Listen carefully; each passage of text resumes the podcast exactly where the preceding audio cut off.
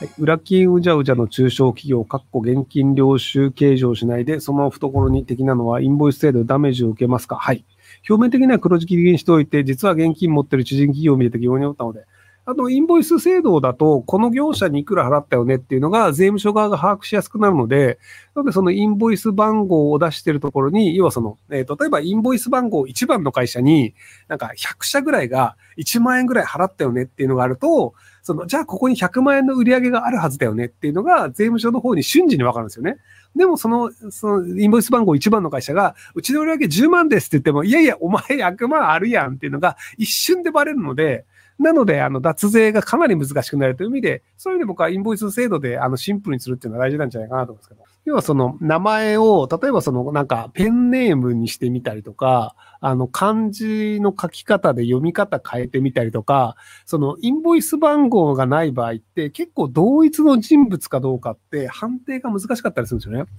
例えばその、あの、登録を、住所を友達の住所にして、例えばじゃあ僕は西村博之ですと。で、東京都北区赤羽の実家で仕事をしたことにして100万円もらって、で、次にじゃあその新宿区の友達の住所を使って、新宿区で西村博之ですって言って、また別の銀行口座に振り込ませるってやると、その2つの西村博之が存在していて、これが同一の西村博之なのかっていうのを税務署が確認するのがすごく難しくなるんですよ。要は赤羽の西村さんっていうのと、新宿の西村さんっていうのがいますと。で、個人で銀行口座っていっぱい作れるじゃないですか。なので、赤羽の西村さんの銀行口座と新宿の西村さんの銀行口座違うんですよ。なので、こっちに300万、こっちに300万で、こっちだけ確定申告しますっていうのをやっちゃうと、まあ、税金払ってますよねってことになっちゃって、結局こっちの300万っていうのが、その税務署の方で把握できない可能性があったりするんですよ。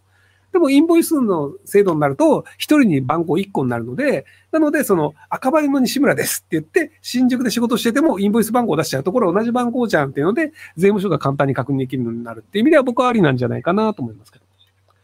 まあ結局その、税務署の人がいちいち書類を見て、ちゃんと見たら、まあこれおかしいよねってのがわかると思うんですけど、そうじゃなくて、その自動的におかしなことやってる人が分かって、で、そのなんか、まあ脱税してるねって分かったら、納税してくださいっていうのが税務署が行くっていう方が、まあちゃんとまともに税金払ってる人が、まあ、得をするというか、あの、えっと、その正直者が馬鹿を見ることがなくなるので、よりいい社会になるんじゃないかなと思いますけども。えー、SBI の北尾社長について、以前、堀江門ことお礼さんが、北尾社長は骨の髄まで腐ってると言ってましたが、それほどやばい島なのでしょうか？もしくはただ仲が悪いだけでしょうか ?SBI 自体はそんなにやばいイメージじゃなかったので、新しく積み立て NISA を考えたので聞いてみました。えっと、今、堀江さんと SBI の北尾社長は、仲違いしてないはずですよ。なんか、あの、手、手打ちをしたという表現が正しいのかわかんないですけど、なんかあの、一応その、あの、もう揉めてないという説を僕は聞いたので、あので、なので別にあの、SBI がどうこうって話じゃないんじゃないかなと思いますけど、なんだっけえっと、フジテレビを、あの、堀江さんが買おうとしたときに、確かフジテレビを助ける側に北尾さんがついたんじゃなかったっけ？なんかそれで揉めたとかそんなのじゃなかったっけ？まあでも、その過去にそういうのが揉めたっていうのはもう今はないっぽいので、なので気にしなくていいんじゃないかなと思いますけど。えー、地方で賃貸済みの25歳男、総額70万ほどの車のローンや借金があり、高校卒業からニートで半年前の営業職に就職。え1週間ほど前から適応障害で休職中、診断書を提出時に社長から根性が足りないと出勤をされ、診断書は社員全員に観覧するような会社。医者から営業に向いてないと言われている、このまま休職を続けて転職するか、退職し、特定理由職者として失業手当をもらいながら、プログラム向けの職訓練校に通うか迷ってます。えっと、まあ、超、あの、最終的には転職するでいいと思うんですけど、ただ一回その休職して休職手当をもらうのと、あと診断書を社員全員に観覧させられたっていうのを、労働基準監督署に行った方がいいと思いますよ。